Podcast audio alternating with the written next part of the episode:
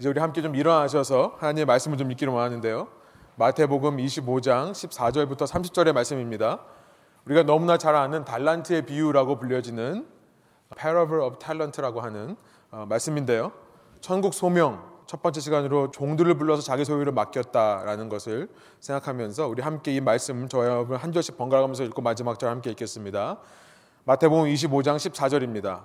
또 어떤 사람이 타국에 갈 때 그 종들을 불러 자기 소유를 맡김과 같으니 각각 그 재능대로 한 사람에게는 금 다섯 달란트를, 한 사람에게는 두 달란트를, 한 사람에게는 한 달란트를 주고 떠났더니 다섯 달란트 받은 자는 바로 가서 그것으로 장사하여 또 다섯 달란트를 남기고 두 달란트 받은 자도 그같이 하여 또 두 달란트를 남겼으되 한 달란트 받은 자는 가서 땅을 파고 그 주인의 돈을 감추어 두었더니 오랜 후에 그 종들의 주인이 돌아와 그들과 결산할세 다섯 달란트 받았던 자는 다섯 달란트를 더 가지고 와서 이르되 주인이여 내게 다섯 달란트를 주셨는데 보소서 내가 또 다섯 달란트를 남겼나이다. 그 주인이 이르되 잘하였도다 착하고 충성된 종아 내가 적은 일에 충성하였음에 내가 많은 것을 내게 맡기르니 내 주인의 즐거움에 참여할지어다 하고 두 달란트 받았던 자도 와서 이르되 주인이여 내게 두 달란트를 주셨는데 보소서 내가 또 두 달란트를 남겼나이다.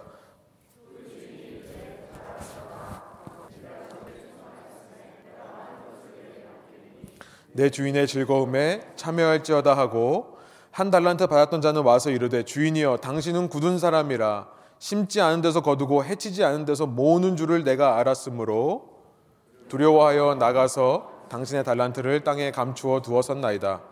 보소서 당신의 것을 가지셨나이다. 그 주인이 대답하여 이르되 악하고 게으른 종아 나는 심지 않은 데서 거두고 해치지 않은 데서 모으는 줄로 내가 알았느냐.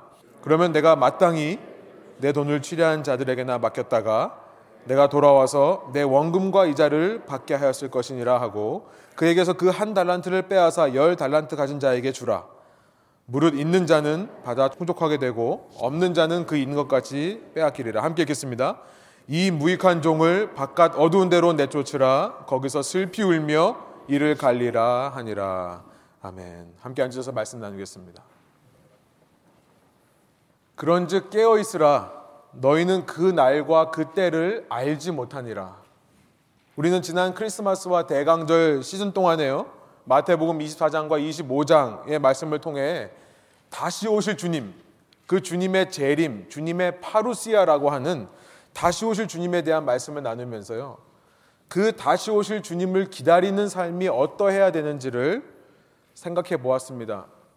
한마디로 깨어 있으라 라는 말씀이에요. 그 날과 그 때를 알려고 하지 말고 비록 예수님께서 더디 오신다 하더라도 깨어서 준비하여라. 그 깨어서 준비하는 삶이야말로 이 땅을 살아가는 우리 신앙인들의 마땅한 삶이라는 것을 예수님께서 이 말씀을 통해 말씀하십니다. 또 한 해가 시작되는 오늘 우리에게 또 한 해의 생명이 주어졌음에 우리는 놀라고 감사하면서요.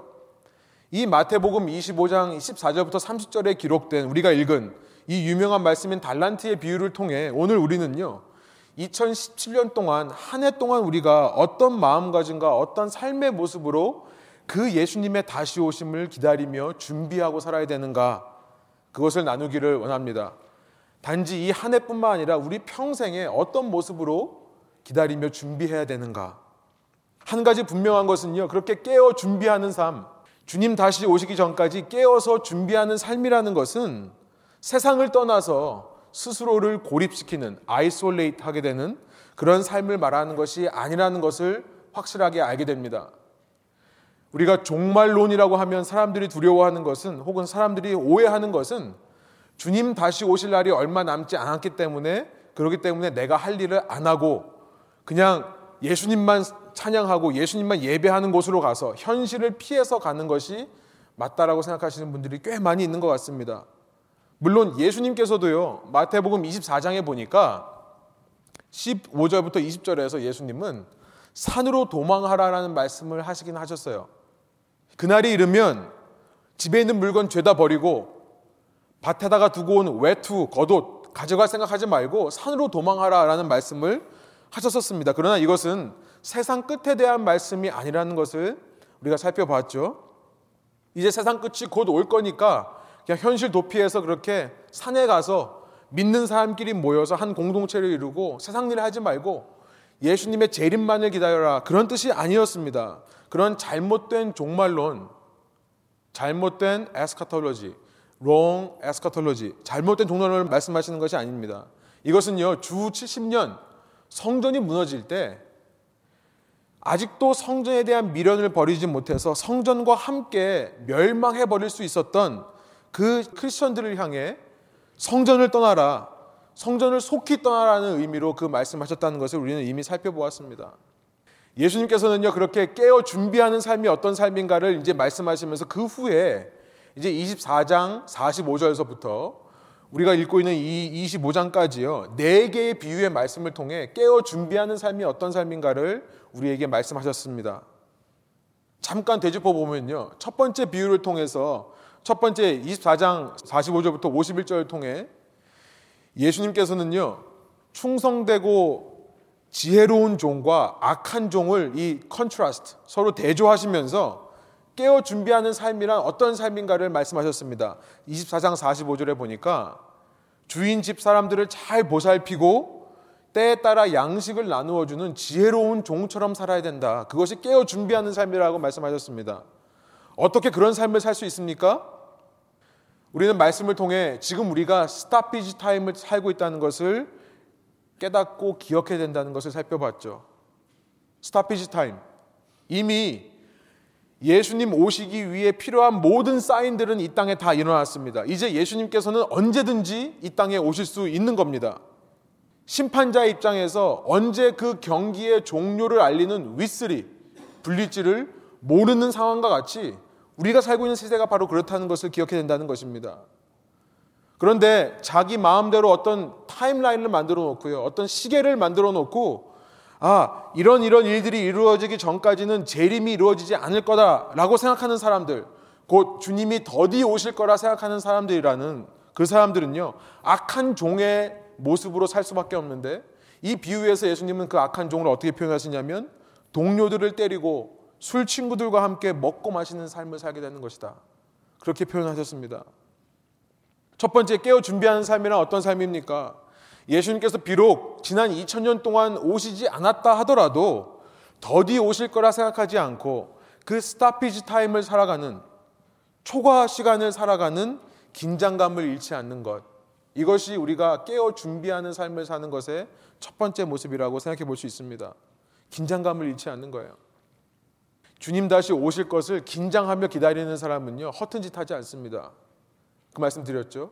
내가 무슨 일을 하든지 주님의 재림 시간을 생각하면 이 일이 올바른 건지 틀린 건지 분별할 수 있다는 말씀을 드렸어요. 또한 깨어 준비한 삶은 뭔가, 두 번째로 예수님은 비유의 말씀을 말씀하시면서 지난 시간 나누었던 슬기로운 다섯 처녀와 같은 삶을 사는 것이 지혜로운 삶, 그것이 바로 깨어 준비하는 삶이라고 지난 시간 말씀하셨습니다. 슬기로운 다섯 처녀 같은 삶이란 어떤 삶입니까? 성령 안에서 매일매일 친밀한 주님과의 관계를 누리며 사는 삶이다. 어리석은 다섯 처녀의 문제가 무엇이었습니까? 그 어리석은 다섯 처녀의 문제는 그들이 단지 라스트 미닛에 신랑을 준비하느라 늦은 것이 문제가 아니었다고 말씀을 드렸죠. 단지 그것이 문제가 아니라 그들이 평소에 기름을 준비하지 않았다는 것이 문제였다고 말씀드렸습니다. 그 기름이란 성령을 말하는 것입니다. 여러분, 우리가 흔히 deathbed acceptance prayer라는 것이 있습니다. deathbed acceptance prayer. 내 평생을 내 맘대로 살다가 죽기 전에 그 deathbed에서, 죽기 전 침상에서 회개기도하고 예수님을 영접하면 구원받는 거 아니냐. 예수님은요, 이 비유의 말씀을 통해 구원은 그렇게 이루어지지 않는다는 것을 말씀하시죠. 물론 평생 복음을 부인하다가 그 마지막 순간에 성령의 감동에 의해서 예수님을 구주로 고백하고 구원받는 사람들도 있습니다. 그러나 지금 예수님은 신앙인에 대해 말씀하시는 거예요. 그렇게 신랑이 다시 오기를 기다리는 그 한밤중에도 그 신랑을 맞으러 나간 소위 신앙인이라고 하는 사람들, 소위 믿는다고 하는 사람들에 대해서 말씀하는 겁니다. 그 밤에 그렇게 신랑의 다시 오심을 기다리는 신부의 들러리들이 그런 마지막에 가서 급하게 뭔가를 준비해서 예수님을 영접하고 그러면 천국 간다? 그것이 아니라는 것을 말씀하시는 거죠. 예수님은요, 기름을 사오느라 늦은 다섯 명의 처녀들에게 분명하게 말씀하십니다. I do not know you. 난 너희를 알지 못한다. 깨어 준비한 삶이란 어떤 것입니까? 슬라이드를 보여주시면, 이 땅에서 맡겨진 매 순간 동안 성령에 순종하여서 그 성령의 인도하심을 받아 매 순간 주님을 더 알아가고 주님을 더 닮아가는 성숙의 삶을 사는 것이 깨어 준비하는 삶이다. 내 멋대로 살다가 마지막에 회개하고 구원받겠지, 그런 얘기가 아니라요, 지금부터 매 순간 성령으로 살아가는 것. 여러분, 이 마태복음 이십사 장과 이십오 장에 나와 있는 예수님의 이 비유의 말씀만 우리가 잘 이해해도요, 종말론에 대해 우리가 제대로 알 수 있습니다. 에스카톨로지라고 하는 마지막 때에 관한 것, 이거 여러분 배우려고 뭐 신학교 갈 필요 없습니다. 이 말씀만 잘 이해해도요, 우리는 건강한 종말론을 가질 수 있는 것입니다. 그리고 세 번째로 깨어 준비하는 삶이 어떤 것인가, 이제 오늘 본문을 통해 이 세 번째 비유의 말씀, 달란트의 비유의 말씀을 통해 예수님께서 말씀하시는 것은 좀 더 우리에게 구체적이고 현실로 적용 가능한 말씀을 하시는데요, 한마디로 말하면 깨어 준비하는 삶이란 소명에 충실한 삶을 사는 것을 말하고 있습니다. 소명에 충실한 삶. 소명, calling이란 말은 vocation, 부르심이란 말입니다. 그 예수님의 부르심에 충실한 삶을 사는 것, 그리고 소명에 충실하면서 맡겨진 것을 청지기로서 잘 맡아 관리하는 청지기적인 삶을 말하는 것이다. stewardship. 내가 오너가 아니라 내가 매니저라는 것을 인정하고 매니저로서 주인의 물건을 잘 관리하며 살려고 하는 stewardship을 잘 하는 것이 깨어 준비하는 삶이다. 이렇게 콜링과 stewardship, 부르심에 충성하고 청지기의 삶을 사는 것이 바로 오늘 우리가 이 땅을 살아가는 이유, 이 땅에서 우리가 아직도 깨어있고 주님의 다시 오심을 준비하며 살아갈 수 있는 그 재림을 준비하는 삶이라고 할 수 있는 것입니다. 이제 좀 말씀으로 가보면요, 예수님은 이 말씀을 하시기 위해서 십사 절에 한 가지 비유의 말씀을 이제 시작하십니다. 제가 한번 읽어볼게요. 또 어떤 사람이 타국에 갈 때 그 종들을 불러 자기 소유를 맡김과 같으니. 여러분, 저는 이 십사 절의 말씀이 얼마나 중요한지요, 이 십사 절 한마디, 이 말씀 속에요, 제가 신학교에서 배우는 종말론, 에스카톨로지라고 하는 것, 구원론, 소테리알로지라고 하는 것, 교회론, 에클레시알로지라고 하는 것, 이 한 문장에요, 종말은 무엇인가, 구원은 무엇인가, 교회란 무엇인가가 다 담겨 있다고 생각을 합니다. 십사 절은요, 주어, 서브젝트가 지금 생략되어 있습니다. 그러나 우리는 그 주어가 무엇인지 쉽게 알 수 있습니다. 무엇이 뭐뭐와 같다라고 했는데 그 무엇이 생략되어 있어요. 무엇이 종들을 불러 자기의 모든 소유를 맡긴 어떤 사람과 같다라고 되어 있습니까? 그 무엇이 무엇입니까? 영어로 보면 It will be like a man 이라고 되어 있는데, 여기서 말하는 it이 무엇입니까? 일 절에서 말씀하신 천국입니다. The kingdom of heaven. 지금 예수님께서는 천국을 비유로 말씀하시면서 일 절부터 십삼 절에 이 열 처녀의 비유를 하셨고, 이제 십사 절부터 삼십 절에 세 번째 비유, 이 달란트의 비유를 말씀하시는 거예요. 천국은 마치 이와 같다. 여러분, 천국이 뭐라고요? 죽어서 가는 곳이 아니라, 제가 계속 말씀드리지만, 천국이란 이 땅에 이루어진 하늘 통치를 가리켜서 천국이라고 한다고 말씀드렸습니다. 이 땅에 이루어진 하늘 통치입니다.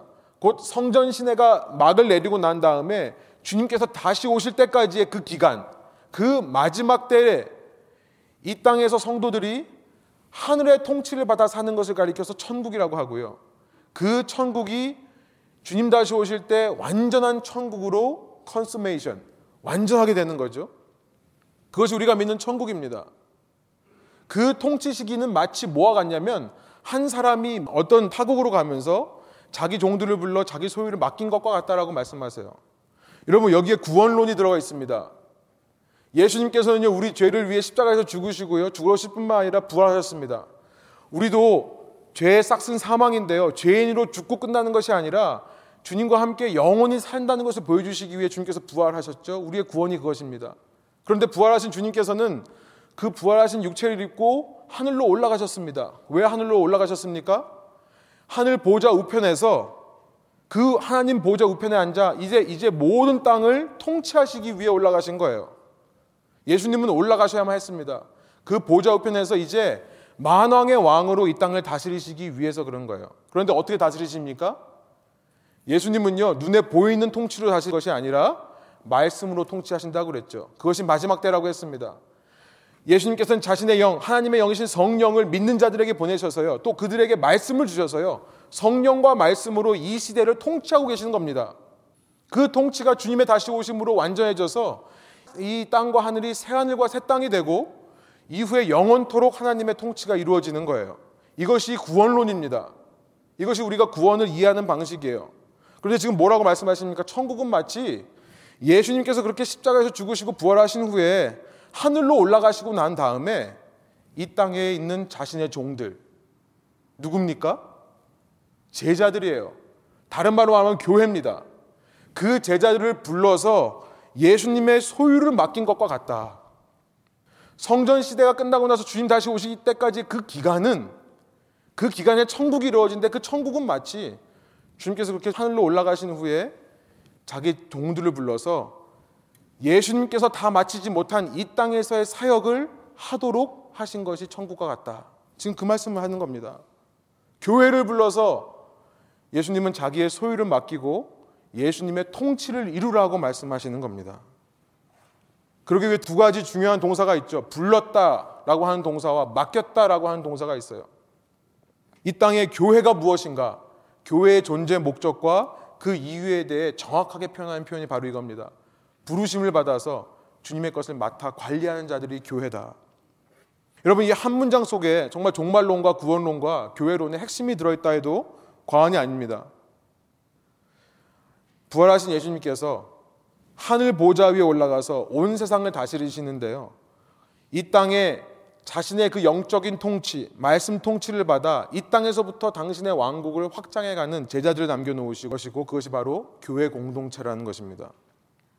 여러분, 십사 절에서 그 종들을 불렀다, 그 교회를 불렀다라고 먼저 말씀을 하세요. 그런데 이 불렀다라는 말은요, 얘들아 일로 와봐 라고 하는 그런 부름을 말하는 것이 아니라요, 소명에 관한 일입니다.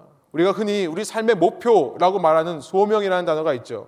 우리 영어로 What is your vocation? What's your vocation?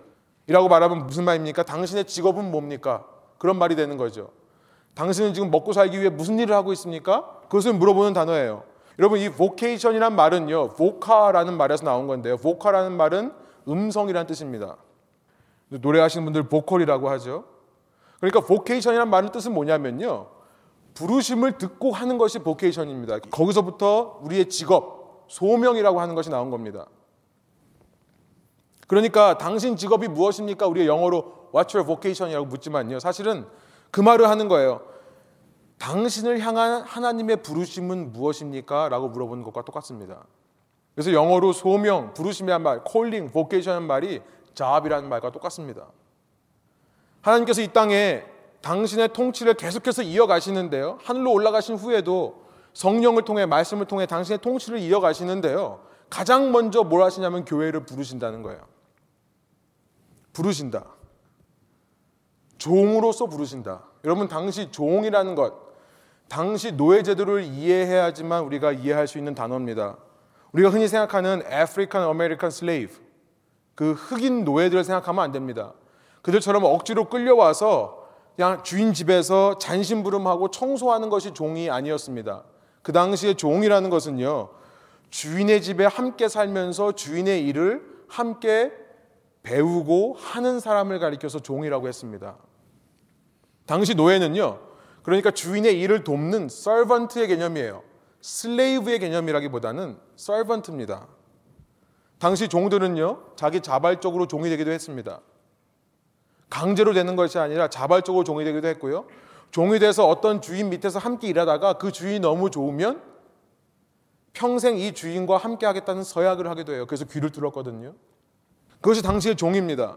그러므로 종의 부르심, 종의 소명이라고 하면요, 이것은 그 종이 스스로 자기 전공을 선택하고 스스로 열심히 공부해서 지피에이, 좋은 지피에이를 받고 자기 스스로 잡을 결정해서 잡 어플리케이션을 내고 인터뷰 보고 자기가 원하는 때에 그렇게 열심히 일하다가 원하는 시기에 리타이어하는 것을 가리켜서 종의 부르심이라고 말하는 것이 아니라는 것을 우리가 알게 되는 거죠. 종의 소명이란 주인의 부르심에 순종하는 것, 주인의 일을 동참하는 것, 주인께서 하시다만 일을 이어서 하는 것이 종의 소명입니다. 내가 원하고, 내가 좋아하고, 내가 제일 잘하는 일, 심지어 내가 돈을 제일 많이 벌 수 있는 일을 선택해서 할 수 있는 것이, 그것이 직업이 아니라요. 우리가 생각하는 vocation, 직업이란 무엇입니까? 주님께서 나에게 주신 일을 말하는 거예요. 그러니까 종으로서 가장 기본적인 자세는 뭐냐면, 주님께서 나에게 어떤 부르심을 하는가, 나를 어떤 일로 부르시는가를 듣고 깨닫는 것이 소명의 기본이 되는 것입니다. 그러므로 종들은요, 이 세상에 있는 수많은 일들 중에 무엇이 예수님께서 하시는 일이고 무엇이 예수님이 아니라 사람들이 만들어낸 일인지를 분별하는 지혜가 필요합니다. 여러분, 세상에 있는 직업이 전부 예수님께서 하시는 일이 아닐 수 있다는 거예요. 물론 직업에 귀천이 있다는 말을 하는 것이 아닙니다. 어떤 더 귀한 직업이 있고 더 천한 직업, 별로 중요하지 않은 직업이 있다고 말하는 것이 아닙니다. 꼭 신학교에 가서 목사가 되는 것만이 소명이고 다른 모든 것은 소명이 아니라고 말하는 것도 아닙니다. 다만 주님께서 부르심이 있는 일인가, 나에게 주님께서 그 일을 향해 부르심이 있는가 없는가를 점검하는 것이 중요하다는 거예요. 왜냐하면 세상에는요, 분명히 사람들이 자기의 쾌락을 위해 지어낸 일들이 있기 때문에 그렇습니다. 하나님으로부터 온 것이 아니라 사람들이 자기 쾌락을 위해 자기 마음대로 지어낸 일들이 있기 때문에 그래요. 여러분, 그러니까요, 신앙인이라면 돈이 된다고 해서 닥치는 대로 하면 안 되는 것입니다. 왜 약사가 됩니까? 여기 유독 보니까 약대가 굉장히 강하거든요. 왜 약사가 됩니까? 제가 물어보면요, 제가 약국에서 일하잖아요. 일하는 친구들한테 물어봐요. 왜 약사가 되고 싶냐? 솔직히요, 대부분 뭐라고 생각하냐면요, 약사 되면 안정된다라고 얘기를 합니다. 안정되고 돈 잘 번다라고 얘기를 해요. 특히 여자가 가정 일을 보면서 약사하는 것이 가장 좋다라고 얘기를 해요. 여러분, 그것이 소명이 아닙니다. 소명이란 뭡니까? 내가 약을 처방해 어떤 사람에게 주는 것이요, 그 심신이 지친 사람에게 회복이 된다는 것, 그것이 하나님께서 나에게 부르신 소명이라는 것을 깨달을 때 그것이 소명이 되는 거예요. 내가 심신이 지친 사람에게 약을 처방해서 그가 회복되는 모습을 보는 것이, 아, 주님께서 나를 통해 일하시는 일이구나, 역사하시는 일이구나 하는 것이 확신이 들 때에만 약사라는 직업이 소명이 되는 것입니다. 우리 이민사회를 보면요, 이민자들이 이 이민사회에서 다양한 서비스업에 종사를 합니다. 여러분, 겉으로 보기에는 주류 사회가 하지 않은 일을 도맡아서 하는, 굳은 일을 도맡아서 하는 것처럼 보일 수 있습니다. 그러나 여러분, 그것이 얼마든지 소명이 될 수 있습니다. 단지 내가 돈을 벌기 위해 남이 하지 않는 굳은 일을 하는 것이 아니라요, 그 일을 통해 한 영혼을 섬기고 돕는 것이 주님의 일이라는 확신이 있을 때 그 일은 소명이 되는 거예요. 대기업에 취직해서요, 승진을 목표로 사는 사람들이 너무나 많습니다. 승진을 목표로 살면 소명이 아닙니다. 그러나 그 기업이 추구하는 가치가요, 인류를 위한 가치고, 그 인류를 위한 가치를 위해서 하나님께서는, 예수님께서는 지금도 그 대기업의 사람들을 이용하셔서 이 땅을 더 편리하고 이롭게 하고 있다라고 하는 그 확신이 있다면, 사람들이 경영하는 것이 아니라 하나님께서 사람들을 통해 이 기업을 경영한다는 확신이 있다면요, 여러분, 대기업에 취직해서 열심히 일하는 것이 주님의 소명이 될 수 있는 것입니다. 여러분, 제가 이천십칠 년 한 해를 열면서 여러분에게 부탁드리고 싶은 것이 있습니다. 우리 공부하는 학생들도 마찬가지지만 이미 사회에 나가서 여러 가지 직업을 가지고 사시는 분들, 여러분, 오늘 집에 가셔서요, 한 문장을 한번 적어보시기 바라요. 내가 이 일을 왜 해야 되는가? 이 일이 주님께서 부르신 일이 맞는가? 한번 점검해 보시면서요, 주님 다시 올 때 재림의 시기를 살아가면서 깨어 준비하는 삶이 소명의 삶이라고 했는데, 나는 과연 그 재림을 준비하고 살아갈 수 있는가? 그래서 여러분, 한 문장으로요, 여러분의 미션 스테이트먼트를 한번 만들어 보세요. 내가 일을 하는 이유는 무엇이다. 우리 주님께서 나에게 무엇, 무엇을 위해 이 일을 맡겨주셨다. 공부하는 학생들도 마찬가지입니다. 주님께서 하늘로 올라가시면서 나에게 왜 공부하라고 했을까? 그 이유를 찾는 저와 여러분 되기를 소원합니다. 여러분, 소명의 삶을 살 때 그 사람은 이 땅에서 천국의 삶을 살 수 있는 거고요, 주님의 다시 오심을 깨어 준비하는 삶을 살게 되는 것입니다. 그런데 더 중요한 것이 있습니다. 소명만 지금 주님으로부터 온다는 말씀을 하는 것이 아니라요, 십사 절 다시 보여주시면, 그 소명을 이루기 위한 재물과 소유도 전부 모두 백 퍼센트 주님으로부터 온다는 사실이에요. 십사 절에 누구의 소유라고 말씀하고 있습니까? 그 종들을 불러 자기 소유를 맡긴다고 되어 있어요. 이것이 누구의 소유라고요? 예수님의 소유라고요. 다시 오실 예수님께서 반드시 정산하실 주님의 소유라는 것을 잊지 않는 삶, 곧 청지기적인 삶을 사는 것이 깨어 준비하는 삶이라는 거 말씀하시는 겁니다. 교회가 해야 될 일은, 이 땅에 남겨진 교회가 해야 될 일은 그 부르심에 순종할 뿐만 아니라 모든 것을 청지기적인 마음으로 대하는 것이 중요하다는 것을 말씀하는 거죠. 여러분, 생각해보면요, 올바른 소명의식을 가진 사람이라면 당연히 청지기적인 이해를 할 수밖에 없다는 것을 우리는 알게 됩니다.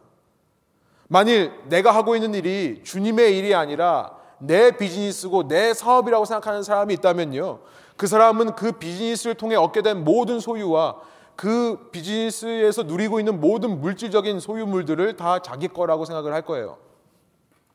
그 사업체까지도 내 거라고 생각을 할 겁니다. 그러나 내가 하고 있는 일이 주님께서 내게 맡겨주신 일이라는 것을 믿는 사람은요, 그 일을 감당하기 위해 주님께서 필요한 모든 것을 공급하신다라고 믿어요. 내가 누리고 있는 모든 것이 내 것이 아니라 주님의 것이라는 것을 믿게 되어 있는 것입니다. 물론 나는 그 사업을 하기 위해 모든 문을 다 두드려 봅니다.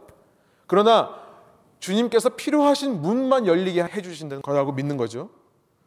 이 일을 감당하기 위해 필요한 모든 것을 주님께서 허락해 주실 것이고 이미 나에게 허락해 주셨다고 하는 사실을 믿는 것이 청지기적인 삶이라는 것입니다. 여러분, 이렇게 주님의 일에 대한 바른 소명이 있는 사람은요, 청지기적인 삶을 살 수밖에 없다면 여러분 집에 가셔서 한 문장 다음에다가 또 한 문장을 쓰시기 바랍니다. 여러분이 가지고 있는 소유, 그 소명을 이루기 위해 주님께서 맡겨주신 주님의 것이라고 여러분 적으시고요, 그 적으신 것을 어디다가 붙여놓으시고 일하실 때마다, 공부할 때마다 그것을 생각해 보시기를 원합니다. 제가 시간이 없으니까 몇 가지 얘기가 좀 있는데 넘어갈게요. 이렇게 주님의 소명과 이 부르심과 바른 청지기적인 삶에 대한 사고방식을 가지게 되면요, 여러분, 신자들의 삶에 저는 만족과 감사가 회복된다라고 믿습니다. 만족과 감사가 회복된다고 믿어요. 이천십칠 년 한 해 여러분이 소명을 따라가지고 청지기적인 삶을 살아갈 때요, 여러분, 이천십칠 년 한 해가 우리에게 만족되는 한 해, 감사되는 한 해가 될 줄로 믿습니다. 그 근거가 어딨냐면 저는 그 다음 절인 십오 절에서 그 근거를 찾습니다. 우리 다시 한번 십오 절을 한번 읽어보겠습니다. 각각 그 재능대로 한 사람에게는 금 다섯 달란트를, 한 사람에게는 두 달란트를, 한 사람에게는 한 달란트를 주고 떠났더니, 주인은요, 종 세 명을 불러서 각 사람에게 다른 액수의 달란트를 주고 떠납니다. 한 사람에게는 다섯 달란트, 한 사람에게는 둘, 한 사람에게는 하나를 줘요. 이 달란트라는 것이 어떤 것인가에 대해서는 다음 시간 더 구체적으로 나누겠지만요, 언뜻 보면 주인은 참 unfair한 것 같습니다. 어떤 사람에게 더 많은 탤런트를 주시는 것 같아요. 한국 청소년들이요, 가장 싫어하는 사람이 무엇인가 여러분 아세요? 한국 청소년들이 가장 싫어하는 사람의 이름이 뭐냐면은 엄씨예요. 엄친아, 엄친딸이라고 합니다. 좀 오래된 이야기지만 여러분, 엄친아라는 말이 무슨 말인지 아세요? 예, 엄마 친구의 아들을 줄여서 엄친아라고 하고요, 엄마 친구의 딸을 줄여서 엄친딸이라고 합니다. 이거 왜 싫어하냐면요, 엄마가 잔소리하면서 늘 이런 얘기를 해요. 야, 내 친구의 아들은 학교에서 일 등 한다더라. 넌 뭐하고 있니? 야, 내 친구의 딸은 날씬해. 너 그만 좀 먹어. 이런 일을 하도 비교하는 말을 하기 때문에 청소년들이 엄친, 아, 엄친 딸을 싫어한다고 합니다. 여러분, 가만 보면요, 세상에 모든 것을 다 가진 것처럼 보이는 사람들이 있어요. 그렇죠? 저는 성격 좋은 거 하나 하나님께 선물 받았는데요, 누구는 공부도 잘하고요, 누구는 잘생기고요, 게다가 키도 크고요, 더 중요한 건 뭐냐면 게다가 머리가 작아요. 그리고 성격도 가만 보면 나보다 더 좋은 것 같아요. 그러면 그 다섯 달란트 받은 사람과 한 달란트 받은 제가 비교를 하면요, 아 정말 사는 게 위축이 됩니다. 그 경쟁에서 내가 어떻게 이길 수 있을까 늘 위축되고 불만스러워요. 제가 중학생 때 지금도 기억을 하는 제 모습이 뭐냐면, 이렇게 제가 한번 말씀드렸는지 모르겠는데 쇼 윈도우 지날 때마다요 늘 이렇게 머리 비율, 머리와 몸 비율을 이렇게 보면서 늘 불만족해야 했습니다. 여러분, 본문에서 탤런트라고 번역된 이 그리스 말이요, 탈란톤이라는 말인데요, 이 탈란톤이라는 말의 후대 영어가요 이것을 탤런트라고 번역을 했고 그 말을 마치 사람의 재능을 가리키는 말인 것처럼 사용했기 때문에요, 지금 우리가 탤런트라고 하면요 사람의 재능이라고 생각을 합니다. 그래서 오늘 우리가 읽으면요, 특히 영어권에 있는 친구들이 이 말씀을 읽으면 참 이 말씀을 오해하기가 쉬워요. 마치 하나님께서 불공평하게 누군가에겐 더 많은 능력을 주시고 누군가에게는 능력을 안 주신 것처럼 생각하게 되는 것입니다. 불공평한 하나님인 것 같아요. 여러분, 사람들은요 이렇게 탤런트에 대한 오해를 했던 사람들이, 제가 너무 극단적으로 말한 건지는 모르겠지만요, 중세시대 때요 그렇게 신으로부터 더 능력을 받은 사람을 더 위대한 사람, 더 하나님의 복을 받은 사람, 그 신이 더 사랑하는 사람이라고 생각을 했습니다. 그래서요 사람들이 그런 사람들, 더 많은 능력을 받은 사람들은 나보다 더 나은 존재를 여기고요, 그 권력 아래 들어가면 그 사람에게 임한 신의 은총이 나에게도 임한다라고 생각하기 시작했어요. 중세시대를 거치면서요. 그래서 중세시대 때 봉건주의라는 것이 나온 겁니다. feudal system이라고 하는 봉건제도가 나온 거예요. 하나님으로부터 특별히 은총을 받은 영주들이 있고요, 그 영주 안으로 자발적으로 들어갑니다. 왜요? 그 영주에게 받은 은총이 나에게도 좀 전해달라고. 여러분, 이 봉건제도라고 하는 사회제도가 사회계급들을 만들어내고요, 이것이 후대에 영국을 거쳐서 여러분 미국으로 들어오면 어떤 일이 벌어지는 줄 아십니까? 이 봉건주의 사상에 자본주의, 캐피탈리즘이 결합이 돼서요 신귀족주의라고 하는, 뉴 아리스토크라시라고 하는 신귀족주의가 생겨납니다. 이제는 돈 많은 상인들이요 새 귀족이 되는 거예요. 여러분, 이 미국의 이런 문명이 전 세계에 영향을 미쳐서 소위 서구 문명, 웨스턴 시빌라이제이션이라고 하는 문명에서는요 가진 사람이요 못 가진 사람보다 더 낫고요, 부자가 가지지 못한 사람을 천대하는 그런 보이지 않는 계급이 만들어진 것이 오늘 우리의 삶의 현실이 아닙니까? 그래서요 같은 도시에 살면서도요 딴 세상을 살고 있는 사람들이 있는 것 같아요. 딴 세상을 살고 있는 사람들 보면서 나도 저렇게 살고 싶다, 나도 그 주류 사회로 들어가고 싶다. 그러니까 우리 자녀들에게 주류 사회로 들어가라고 얘기를 하고요. 그래서 믿는 사람들도요 그 주류 사회의 성공이라는 거 하는 것을 목표로 신앙생활을 하는 사람들이 얼마나 많은지 모르겠어요. 그러나 십오 절을 자세히 읽어보면요 이렇게 해석하는 것은 틀린 해석이라는 것을 우리는 분명히 알게 됩니다. 다시 한번 십오 절 한 목소리로 읽어볼게요. 각각 그 재능대로 한 사람에게는 금 달란트를, 한 사람에게는 두 달란트를, 한 사람에게는 한 달란트를 주고 떠났더니 뭐라고 말씀하세요? 각각 그 재능대로, according to his own ability. 무슨 말씀을 하는 겁니까? 이미 재능이 있는 겁니다.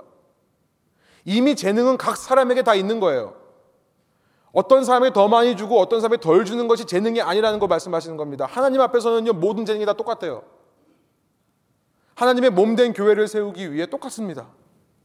그런데 각 재능마다 달란트가 다르다는 것을 말씀하시는 거예요. 여러분, 달란트라는 말은요 재능을 말하는 말이 아닙니다. 말씀드렸지만 후대 사람들이 오해했기 때문에 그래요. 그 잘못된 오해로부터 하나님만 오해한 것이 아니라 소명관까지도 오해를 한 겁니다. 그래서 귀한 직업이 있고 천한 직업이 있다고 생각을 한 거고요, 돈 많이 버는 직업, 돈 덜 버는 직업이 나눠지는 겁니다. 소명관이 잘못되니까 재물관도 흔들리는 거죠. 청지기로서가 아니라 더 많은 재물을 소유하려고 더 좋은 직업, 사자 들어가는 직업을 찾고, 그래서 빈부귀천, 부한 사람은 더 부해지고 가난한 사람은 더 가난해지는 사회 계급이 탄생하게 된 것이라고 저는 생각합니다. 여러분, 이 탈란톤이라는 그리스어는요 오늘날 영어로 말하면 영어의 엘비와 같아요. 엘비 뭐죠? 파운드입니다.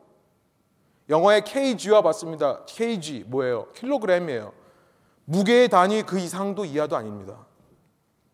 각 사람에게 하나님께서 재능을 주시고요 그 재능에 맞게 탈란트를 주시는데요 그 재능은 좋고 나쁜 것이 없어요. 모든 재능은 주님의 일을 이루시기 위해, 그 일을 이루기 위해, 그 소명을 이루기 위해 그 재능을 주시는 것이고요 그 일을 이루는 데 있어서 필요한 재물과 소유 같은 자원을 잘 관리하라고 하나님께서 재능을 주시는데요. 그런데 어떤 재능은 더 많은 달란트를 요구하더라라는 것입니다. 제가 쉽게 이걸 한번 예로 들어서 얘기해 볼게요. 쉬운 예로요. 찬양팀이 있는데요. 우리 태영 형제 또 크리스티나 자매가 앞에서 기타를 칩니다. 또 조용구 성도님은 아, 너무 멋지시죠? 베이스를 이렇게 치세요. 또 우리 용미 형제는 원래 일렉 기타를 치는데 지금은 카온을 치고 있습니다. 또 우리 진솔 자매는 키보드를 치고 있어요. 여러분, 이 중에 더 좋은 재능이 있습니까? 어느 게 더 낫고 어느 게 더 못하고 그런 재능이 있어요? 여러분, 아닙니다. 주님 주신 재능은요, 더 좋고 나쁜 것이 없어요. 우리는 더 좋은 재능이 있다라고 말하지 않고요. 찬양팀이라고 하는 한 몸을 세우기 위해 하나님께서 각기 다른 재능을 주셔서 각기 다른 악기를 연주하게 해주신다, 이렇게 말합니다. 그러나 여러분, 악기는요, 그 재능을 표현하기 위한 악기는 더 비싼 게 있고 싼 게 있어요. 달란트는 그 개념입니다. 용민 형제가 연주하는 카혼이라는 악기가 가장 싼 악기예요. 진솔 자매가 연주하는 이 키보드가 가장 비쌉니다. 그렇다고 해서 용민 형제가 진솔 자매를 향해 늘 부러워한다거나 나도 저 비싼 키보드를 좀 연주할 수 있으면 좋겠다, 늘 그런 비교의식 속에 늘 불만하고 왜 나는 키보드를 못 치는 건가, 나 치고 싶은데 어떻게든지 진솔 자매 자리를 뺏으려고 한다면, 여러분, 용민 형제가 실제로 그렇다는 게 아닙니다. 용민 형제가 얼마나 어리석은 삶을 사는 거겠어요. 그렇죠. 달란트는 그렇게 이해할 수 있는 겁니다. 각 사람에게 주인은 재능대로 일을 맡기고 재능대로 소유를 주시는데요, 어떤 재능은 더 많은 자본을 필요할 뿐입니다. 어떤 재능은 덜 필요를 하는 거예요. 그러므로 달란트는요, 나에게 주신 소명을 이루기 위해 내 재능을 사용할 수 있는 기회가 되는 것입니다. 기회가 되는 거예요. 도구가 될 뿐입니다. opportunity예요. 달란트라는 opportunity입니다.